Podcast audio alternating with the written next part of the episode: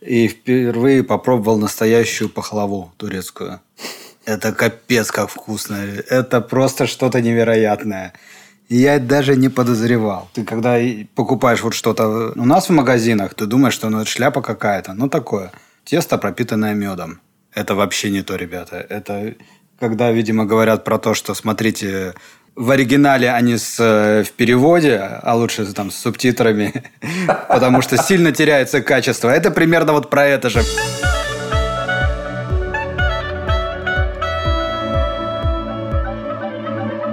Привет и добро пожаловать в авторскую комнату. Это подкаст от сценаристов для сценаристов, а так любимым всеми нами сценарном мастерстве. Меня зовут Александр Белов. Меня Александр Вялых. Почему я в данный момент рад тебя слышать, но при этом немножко тебя ненавижу?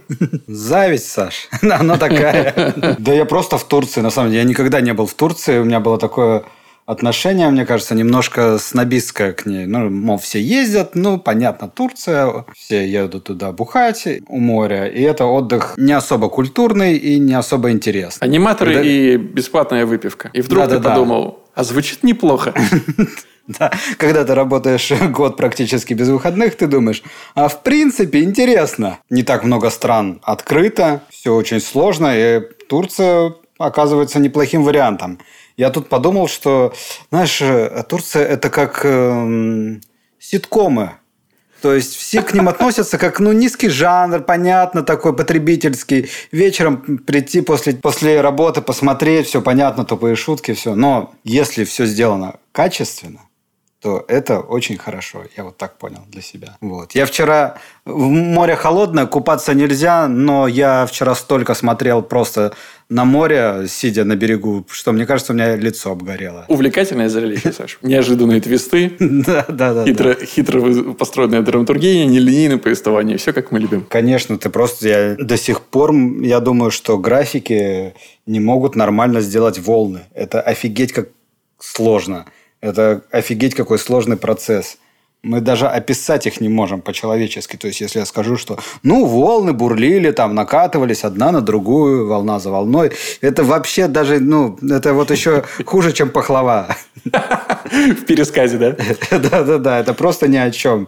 Все пересказы у писателей – это просто, ну, как бы намек на то, что на самом деле происходит. Кстати, я с тобой соглашусь по поводу ситкомов. Я недавно общался с несколькими людьми. Это было что-то вроде переговоров. А, услышал, с одной стороны, комплимент. Мне сказали, что следят за моей карьерой и отметили работы и физрук, и мир, дружба, жвачка. Но при этом даже в этом перечислении сквозило, что ну, типа, мир, дружба, жвачка, это да, это как бы next level.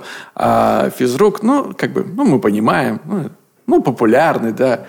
Я думаю, физрук это очень круто, ребят. Ни один, возможно, сериал в России еще даже не приблизился к успеху физрука. Как-то вы неправильно расставляете немножко приоритеты. И кроме mm. того, я недавно досмотрел э, еще один ситком. Э, речь идет о Теди Ласса. Просто mm. я в таком дичайшем восторге. Просто десятисерийная терапия, которая очень была нужна. Каждую серию я встречал с удовольствием, провожал с удовольствием, испытывал самые приятные эмоции эмоции. Блин, ну круто. Слушай, я вот только...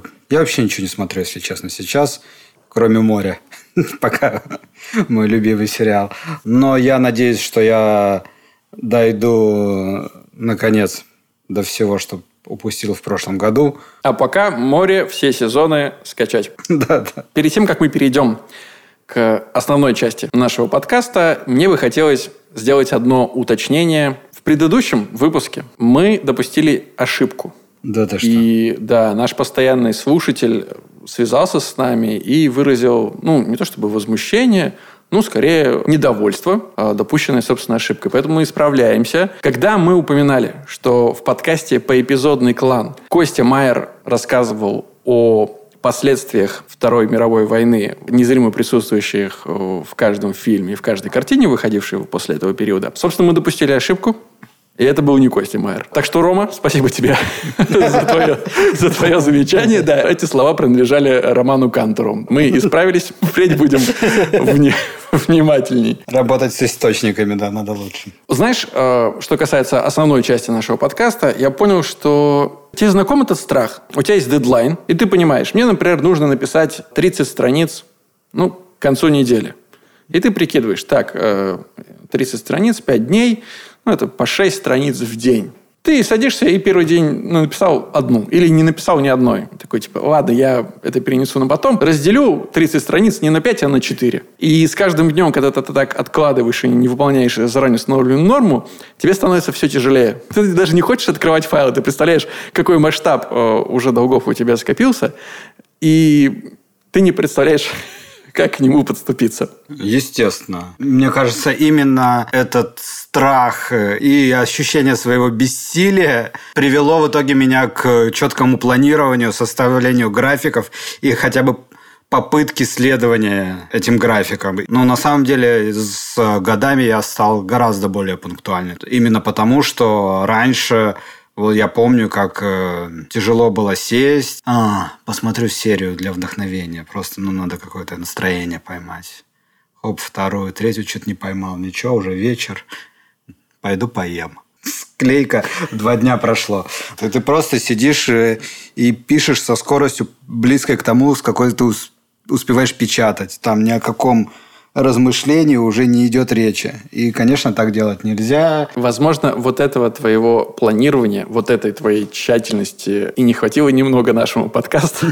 Потому что ситуацию, которую я описал, Именно это ощущение в течение долгого времени мешало нам заглядывать в то прекрасное место, где у нас хранятся все страницы, присланные в нашу рубрику «Первые пять страниц». Потому что с каждым днем их становилось все больше и больше, и с каждым днем все страшнее и страшнее э, было туда заглядывать, пытаясь понять, э, что же нам предстоит. Но, тем не менее, если не начать э, разгребать долги, они никогда не кончатся, предлагаю этим заняться. Хорошо, да. И давай дальше не бросать эту историю. Многим ждут.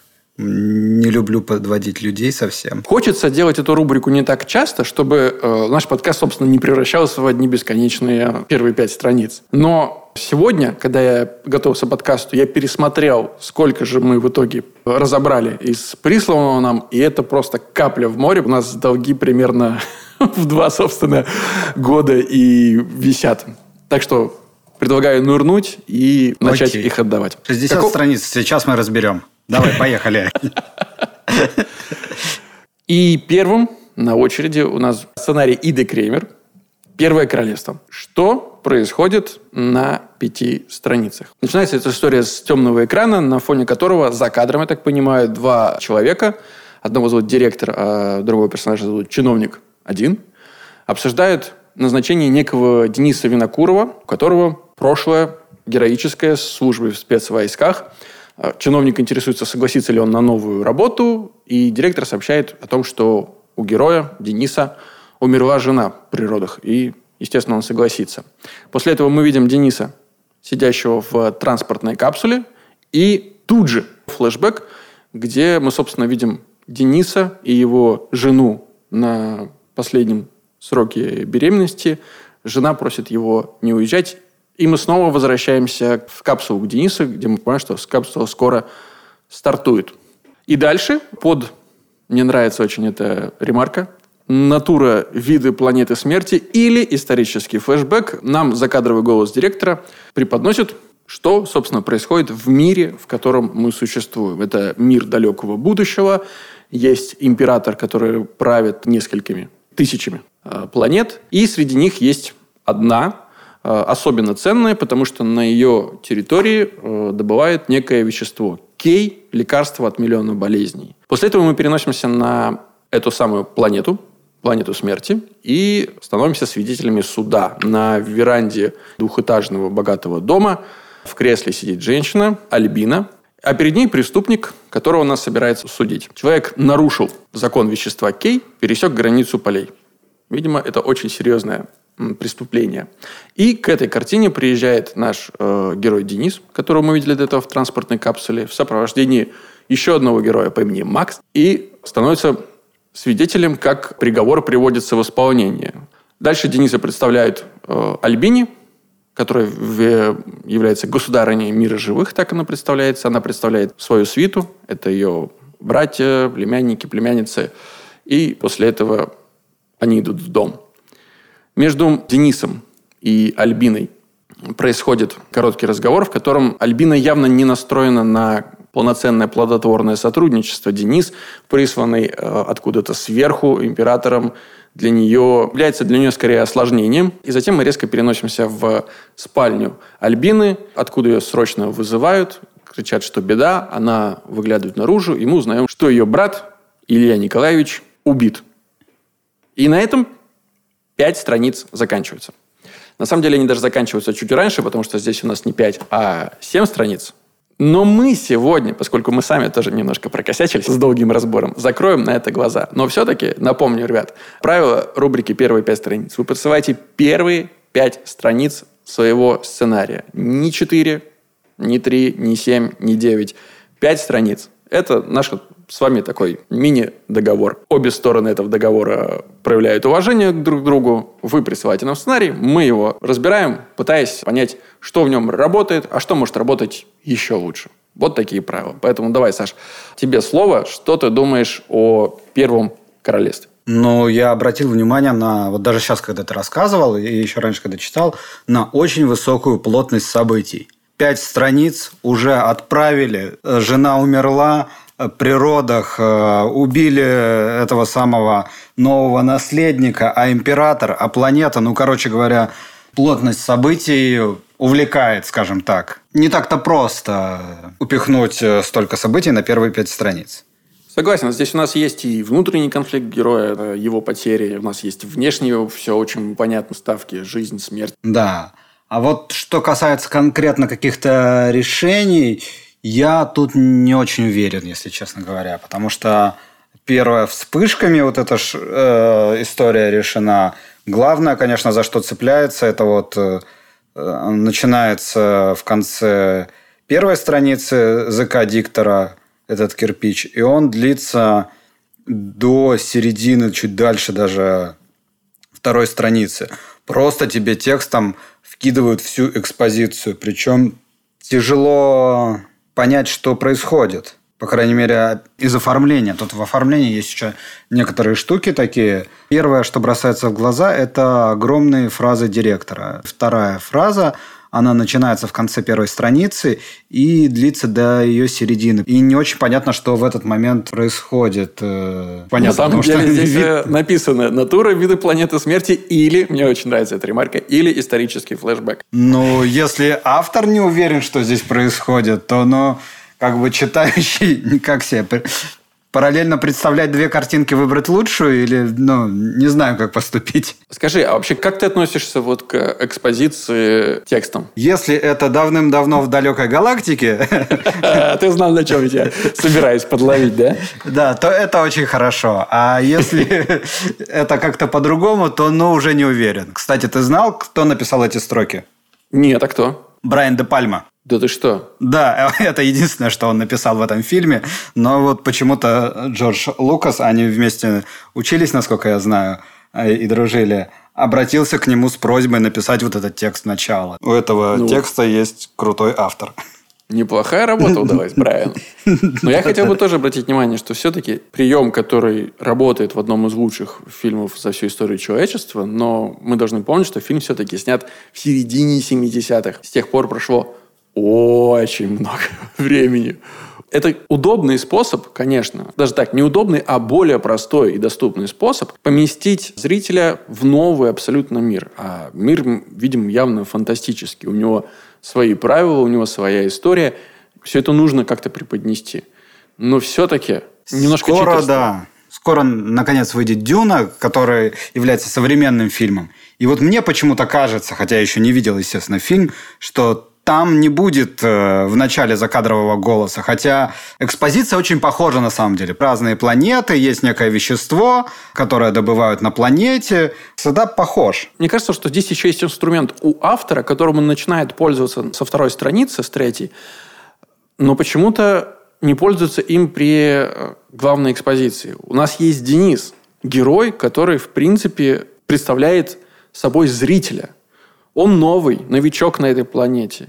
Он знает подробности очень посредственно. Он может быть проводником зрителя в этот мир и в его правила. Ничто не мешает окружающим его персонажам объяснять ему.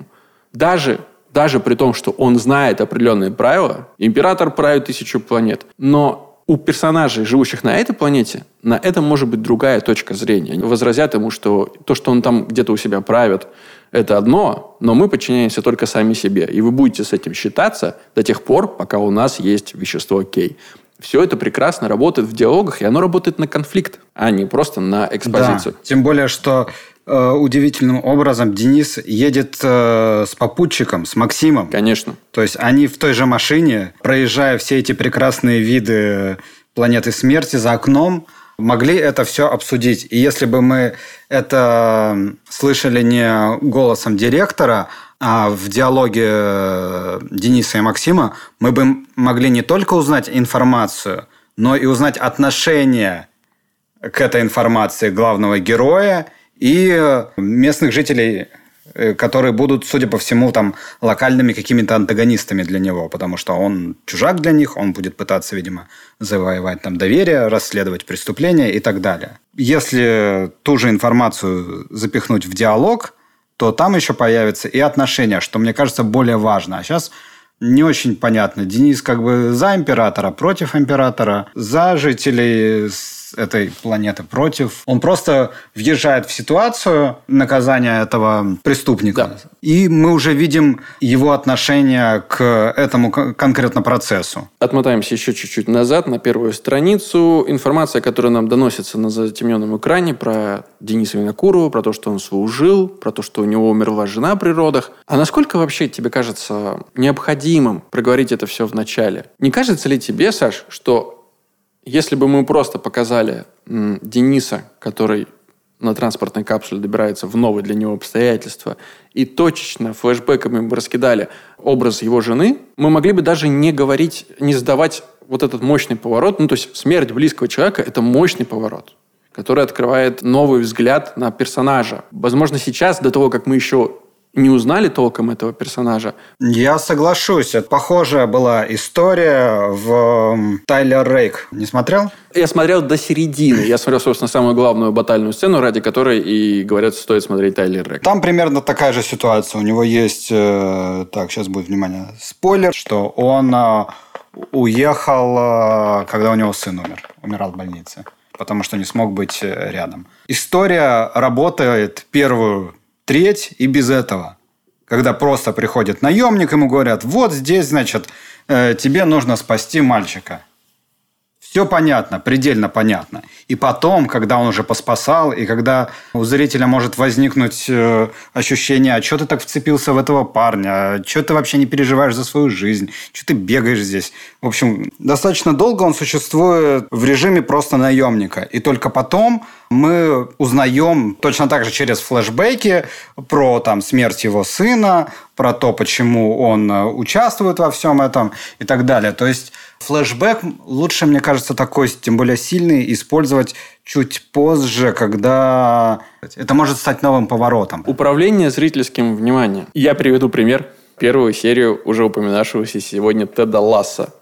Если вы смотрели Теда Ласса, вы сейчас поймете, о чем идет э, речь. Если не смотрели, опять же, это будет небольшой спойлер, и вы можете, не знаю, заткнуть ушки. И это будет странно, если вы в наушниках идете. В Теди Ласса мы встречаем главного героя, тренера американской футбольной команды, когда он берет бразды правления в футбольной команде Великобритании, английской премьер-лиги. И он честно признается, что он ничего в этом не понимает, но взялся за это приглашение. И в какое-то время ты существуешь э, с мыслью, а почему? Что тебя заставило? Ну, существуешь очень недолго, потому что повествование прекрасно развивается и без ответа на этот вопрос дальше. Мы видим персонажа, он классный, он позитивный, мы им очарованы, нам нравится за ним наблюдать, нам нравится смотреть за его приключениями. Но ближе к концу первой серии – он делает звонок домой, и в простом телефонном разговоре, где мы слышим реплики только самого Теда, в принципе, мы все понимаем. Мы понимаем, что он не просто так принял это приглашение, что для него это... Я вот сейчас пытаюсь избежать спойлеров. Просто посмотрите первую серию. В принципе, опять же, к экспозиции. В принципе, я сейчас сказал достаточно для того, чтобы из этого сделать выводы. Точно так же, как э, и сказал в конце первой серии Тед. Точно так же, как можно и в этой э, сцене пока не сдавать э, информацию о потере главного героя. Здесь есть еще какие-то детали, но в первую очередь мне не хватило демонстрации мира, в котором мы будем существовать. Какие-то вещи обозначены очень схематично. У меня возникает вопрос, то есть виды планеты смерти. А я не представляю, как выглядит э, планета смерти с точки зрения... Ты что, ни разу не был на планете смерти? Я был на тысяче планетах смерти, Александр, и все они выглядели по-разному. И дальше, когда автор описывает мизансцены нового для меня мира, мне чуть-чуть не хватает деталей. Подъезжает машина. А какая это машина? Как она выглядит? Это Volkswagen. То есть это футуристичный мир, который автор предлагает мне построить полностью в э, своей голове богатый двухэтажный дом. Богатых двухэтажных домов много, и уровень богатства для разных людей он разный. Чуть-чуть не хватает детализации, причем классной детализации. И это хватает не только в описании мира. Например, там дальше происходит событие, казнь, собственно, пленника. И оно описано как достает пистолет, снимает с предохранителя, стреляет в преступника. Преступник умирает, его тело уносят люди Олега. Денис потрясенно смотрит на Макса. И здесь немножко сбит с толку. Ну, во-первых, потому что Денис, который служил в спецслужбах, довольно потрясен, это сильное слово. Он так реагирует на смерть человека, это странновато. Но и сама смерть просто достал пистолет, выстрелил. В этом нет изюминки, извините. Это не супер смачная казнь. Тебе ничего не напомнила эта сцена? Я не говорю, что это прямая аналогия, но первое, что мне приходит в голову, казнь в «Игре престолов», где mm. Нед Старк, который нам представлен как mm-hmm. один из будущих главных героев, совершает казнь. И там у нас сразу работает гораздо больше вещей, потому что мы, во-первых, знаем, что видел преступник, мы знаем, что за ним есть правда, что там действительно произошло нечто ужасное, и он дезертировал не просто так.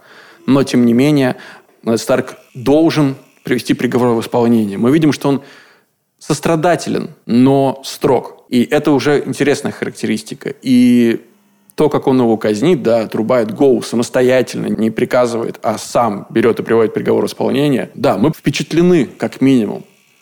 А здесь человек просто берет пистолет и застрелил другого человека. Выдумки и изобретательности в казни мне не хватило. Да, мне кажется, что нужно просто взять каждый шаг и немножко проапгрейдить его.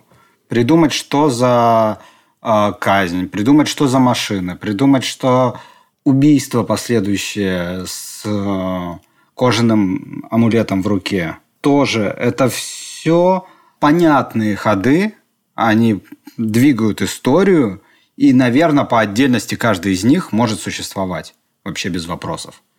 Тут вопрос, мне кажется, в концентрации. Если бы каждый их чуть-чуть изменить, если бы его убили не из пистолета, а облив вот этим самым веществом, которое почему-то еще и убивает, и оживляет, или еще что-то. Ну, то есть, если бы это был в руке не браслет, а какой-то таинственный артефакт с этой планеты, непонятно зачем, то чуть-чуть все это было бы поинтереснее, мне кажется. При том, что понятно, что за этой истории стоит какой-то большой мир, и там много сложных. Тут есть какой-то заход на семейную сагу, есть конфликт внутри семьи, есть пришелец, который ну, нужно разобраться с этим всем. Да, и все эти сетапы, они очень многообещающие. И ну, интересно посмотреть, как они будут развиваться. Просто в каждом из этих шагов как будто чуть-чуть бы еще добавить изобретательности, и это было бы прям... Меня все это тревожит, что начинается э, с ЗТМ. То есть первые три фразы директора и чиновника говорят с, на черном экране. Два голоса. Это мы, в, глядя на страницу, видим, что директор и чиновник. А зритель вообще не знает, кто это говорит. Ну, может быть, это, это ход. Я видел истории, которые начинались точно так же. То есть, вспомни, например, «Матрицу». С чего она начинается? С закадрового разговора двух абсолютно незнакомых нам людей.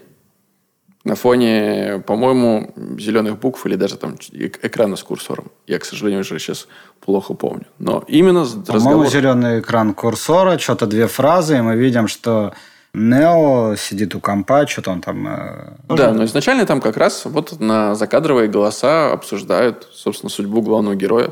Другое дело, что мы тут же его видим, ну и, в принципе, здесь э, то же самое. Это может быть э, ходом. Вернемся в начало. Очень классно, насыщенно, событийно первые пять страниц. потому что мы видели страницы, где не то что на пяти, на десяти могло не происходить ничего. Рефлексия, переживания, а здесь тебе событие за событием. Что бы я делал с этим сценарием? Это, наверное, прошелся по каждому событию и попробовал перепридумать его, оставляя смысл того, что происходит, придумать какое-то новое решение. Удивительное. Причем не обязательно, что все нужно переделать. Если вы поменяете вообще все, и они едят не ложками, а какими-то устройствами, и не в рот, а куда-то еще, то как бы ты перестанешь понимать, что происходит, и говорят задом наперед. Просто есть некоторые ключевые решения, которые хотелось бы видеть более интересными. Согласен. Спасибо, Ида, за ваши прекрасные первые пять страниц. Надеюсь, мы хоть чем-то спустя столь долгое время вам помогли, если все это... Да, возможно, сценарий уже снимается давно. И именно так, как все написано. Такое тоже может быть. Мы не последняя инстанция, мы просто пытаемся давать какие-то советы. Со своей абсолютно колокольни. Все-таки рубрика «Первые пять страниц» – это когда мы обсуждаем и думаем, как бы мы сами, Александры, улучшили бы эти страницы. Можем ошибаться вообще в легкую. Так, у нас на очереди сценарий, который называется «День, когда я родился» от э, Натальи Говорухиной. Психофантастика и драма. Что, собственно, происходит на первых пяти страницах? Мы начинаем из спальни, в которой мы видим мигающие цифры 8.58, они превращаются в 8.59, и начинает играть музыка, переход э, камеры ведет нас в следующую сцену, мы видим крупный город будущего. Небоскребы, летающие автомобили, музыка продолжает звучать, и мы приближаемся к самому высокому из э, зданий в городе. Оказываемся внутри него, по коридору этого здания, а мы узнаем из описания, что это администрация правителя, по коридору здания идет человек. Это советник Сократ, 50 лет, камера следует за ним, он строг, он суров, заходит в одну из дверей коридора. Это приемная. Сократ разговаривает с секретарем, просит его доложить правителю, что он прибыл. Секретарь кивает, уходит, а наш Сократ подходит к большому панорамному окну и задумчиво смотрит на город. И вместе опять с камерой перехода мы перемещаемся в этот город и вместе с дроном который бесшумно летит над городом, опускаемся в Тюнис, чтобы познакомиться с еще одним героем. Это Нестор. Мы видим что, из описания, что ему 26, и у него светлые вьющиеся волосы. Он находится... Это что-то вроде остановки летательного транспорта. Транспорт подлетает, люди с остановки в него садятся. Люди, но не Нестор. Нестор поднимает глаза вверх и видит на противоположном здании часы, на которых по-прежнему 20.59, и снова через эти самые часы мы перемещаемся в спальню, с которой начинали. В этой спальне на кровати, наконец, мы видим полностью комнату. Спят наши персонажи, наши герои, мужчина и женщина. Генри, мужчина, и Чайка. И дальше мне здесь все время, я не знаю, даже к своим 40 годам мне трудно по-прежнему почему-то разговаривать о романтических сексуальных э, играх в постели.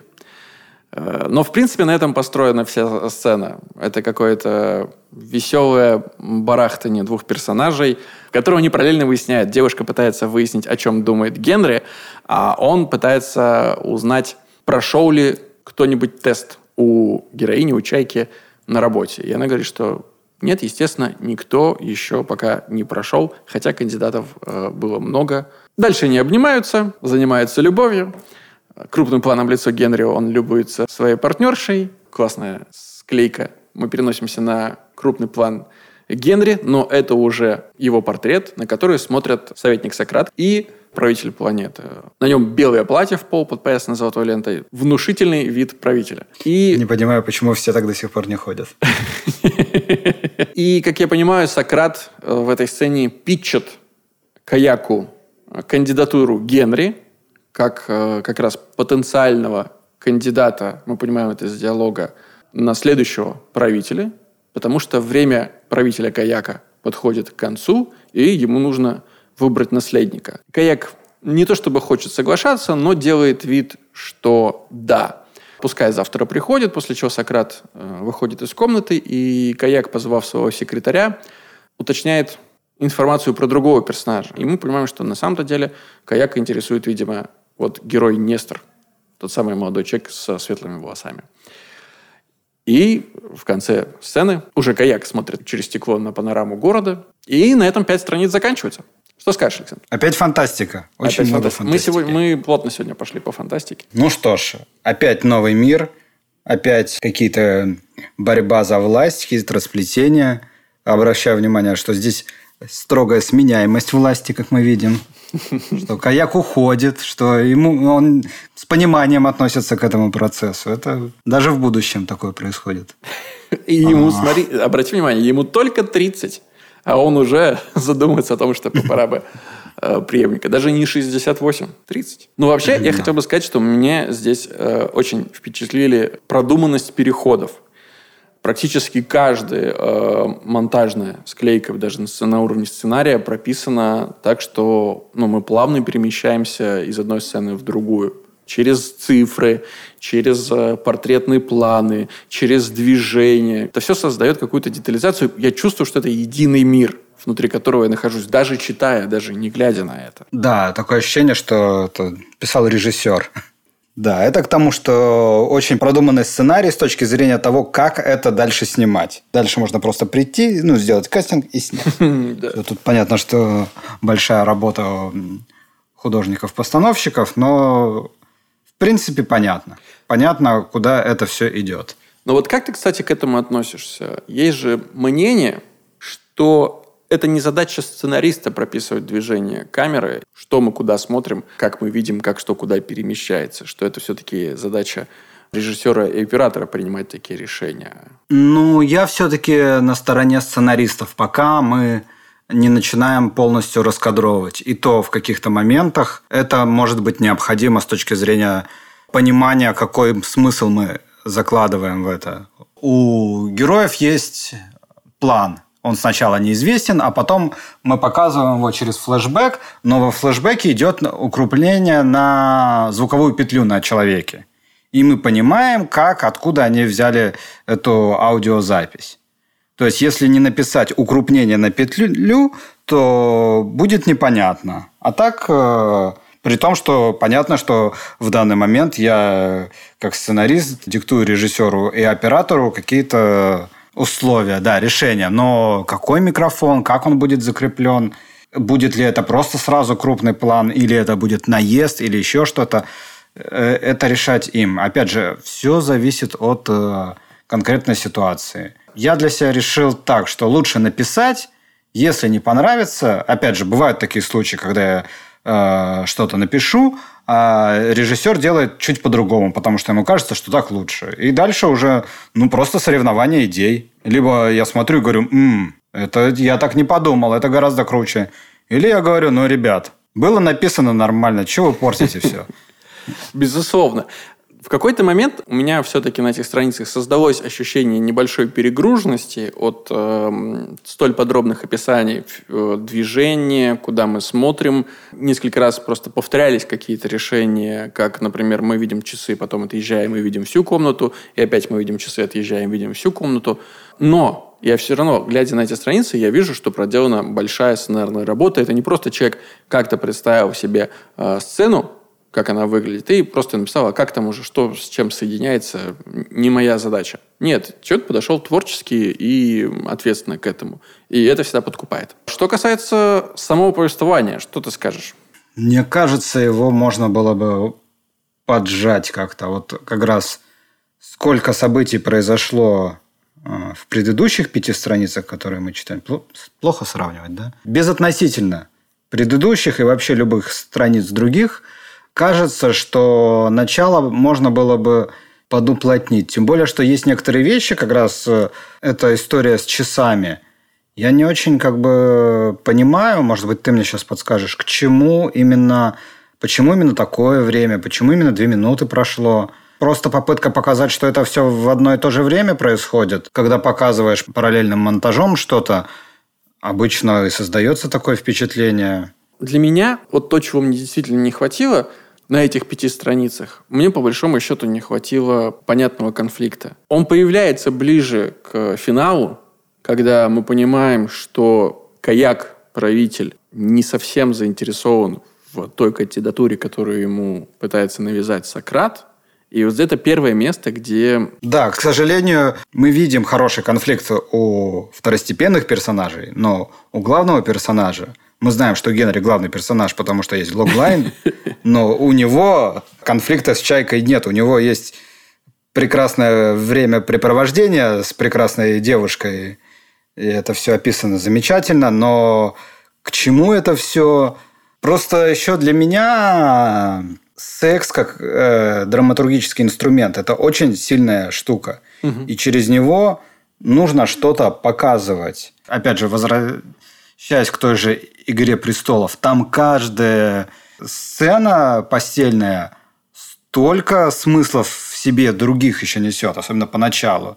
И у Джейми Серсей их видит э, будущий трехглазый ворон – и так далее. Там все это имеет какой-то смысл. Да, просто секс Серсея с Джейми в принципе несет в себе такой огромный конфликт, когда ты понимаешь, что это родственники, что каких-то дополнительных, даже если там не было Брана, это уже был бы вау-эффект. В миллиардах в начале есть секс, который тоже характеризует нам персонажа. Но здесь мы ничего не узнаем нового. Красивые люди, наверное, красиво занимаются любовью. Я не знаю, насколько, потому что здесь э, довольно много подробное описание. Вот я уже вижу здесь потенциальный конфликт. Правда, он не внутри сценария, а, возможно, внутри автора, потому что тщательно продуманные описания передвижения камеры, куда мы смотрим, э, как осуществляются переходы, доходят ровно до того момента, когда Генри свою девушку, и дальше одна строчка, герой занимается любовью. Вот здесь тщательность и дотошность немножко дала сбой.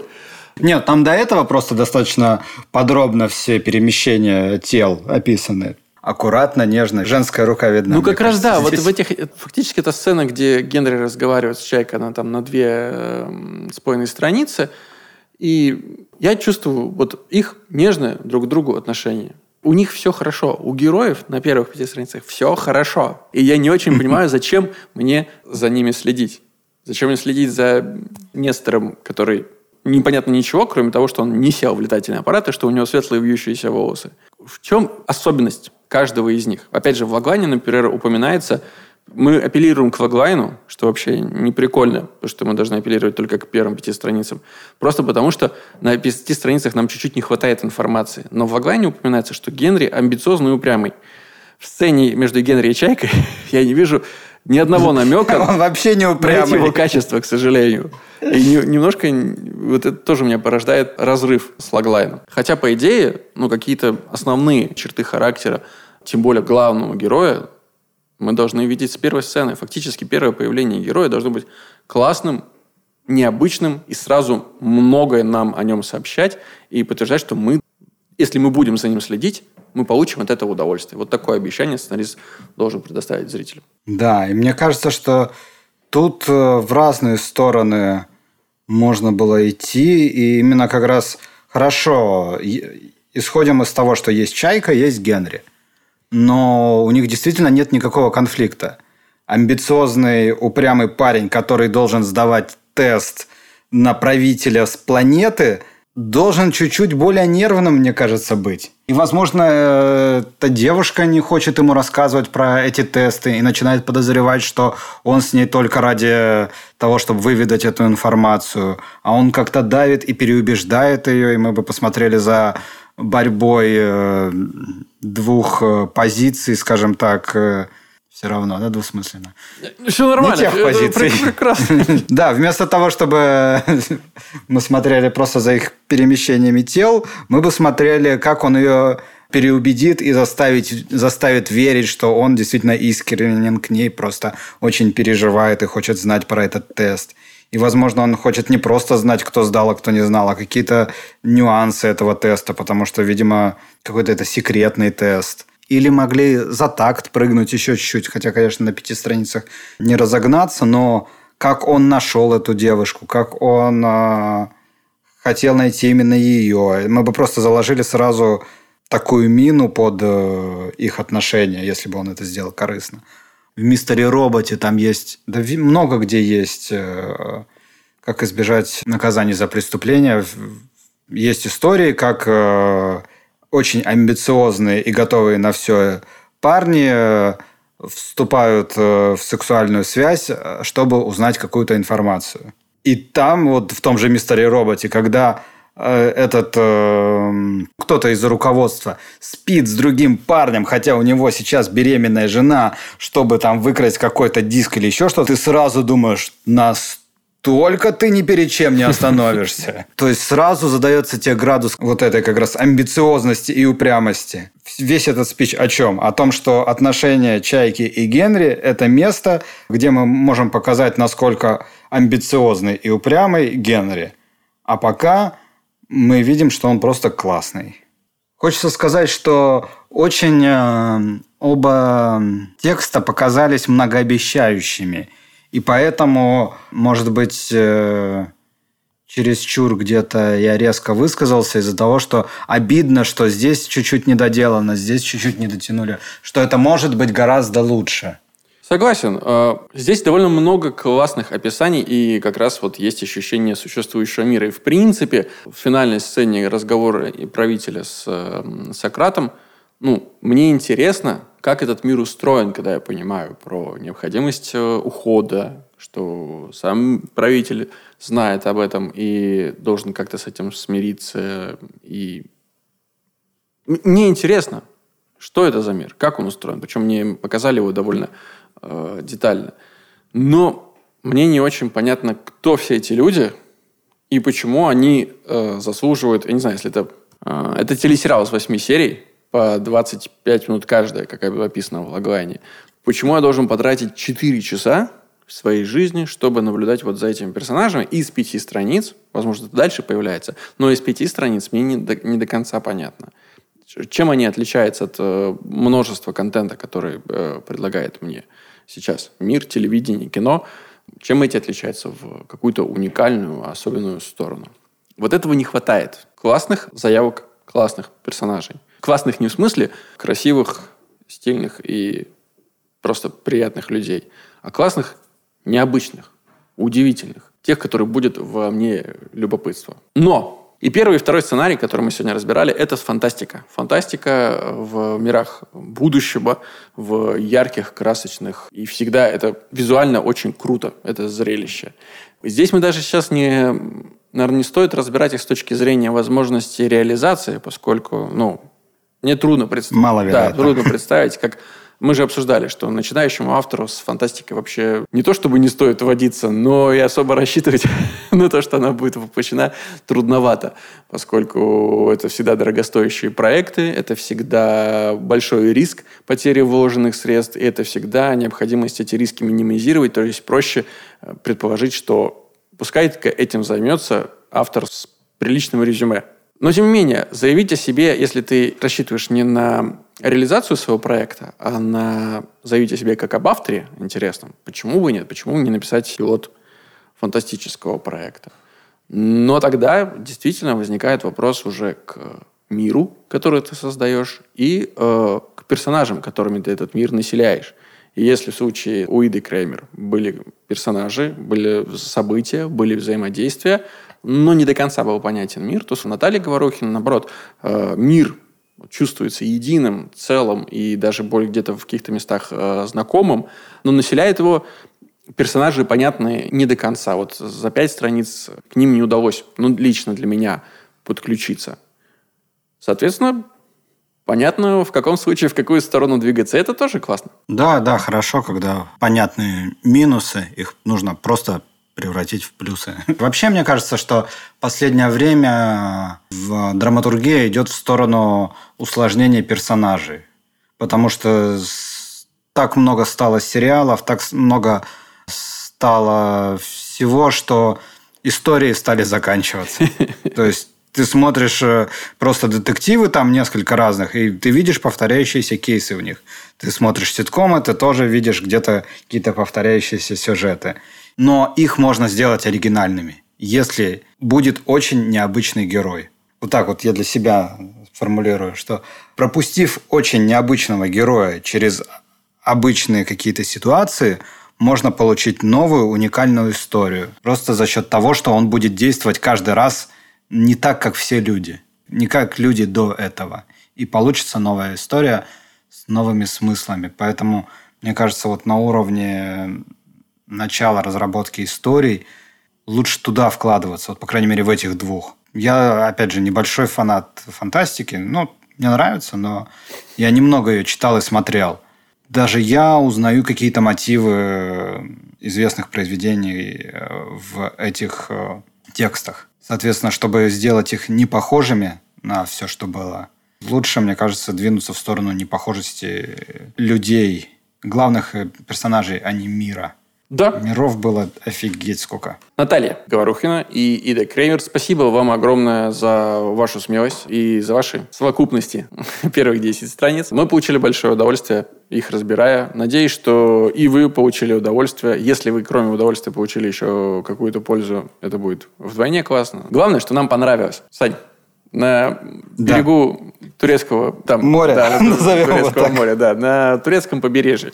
Я надеюсь, что принесенная тобой клятва будет просто обязательно к исполнению. Давай ты сейчас за нас обоих скажешь, что типа мы будем более систематичны с нашей рубрикой «Первые пять страниц». Да, мы постараемся, на самом деле, примерно, опять же, примерно раз в месяц, наверное, ее делать. Это будет не сильно часто, наверное, но может там с шагом в 6 недель, может быть. Ну, плюс-минус где-то так. Но плюс-минус полгода, ребят. Да, появлялась. Просто, да, рубрика, многим она нравится, многие про нее спрашивают. Мы не можем отказать в удовольствии нашим слушателям. Да ладно, я же знаю, что она тебе нравится, Сань, тоже. Что ты ждешь и скучаешь. Я же видел комментарий, который ты оставил в группе, где рубрика «Первые пять страниц».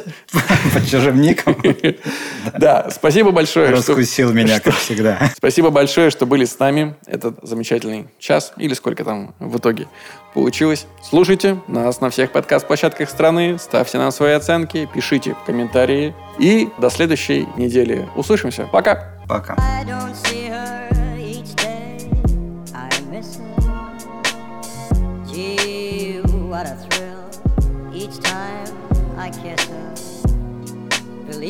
I've got a case on Nancy with a laughing face. I don't see her each day. I miss her.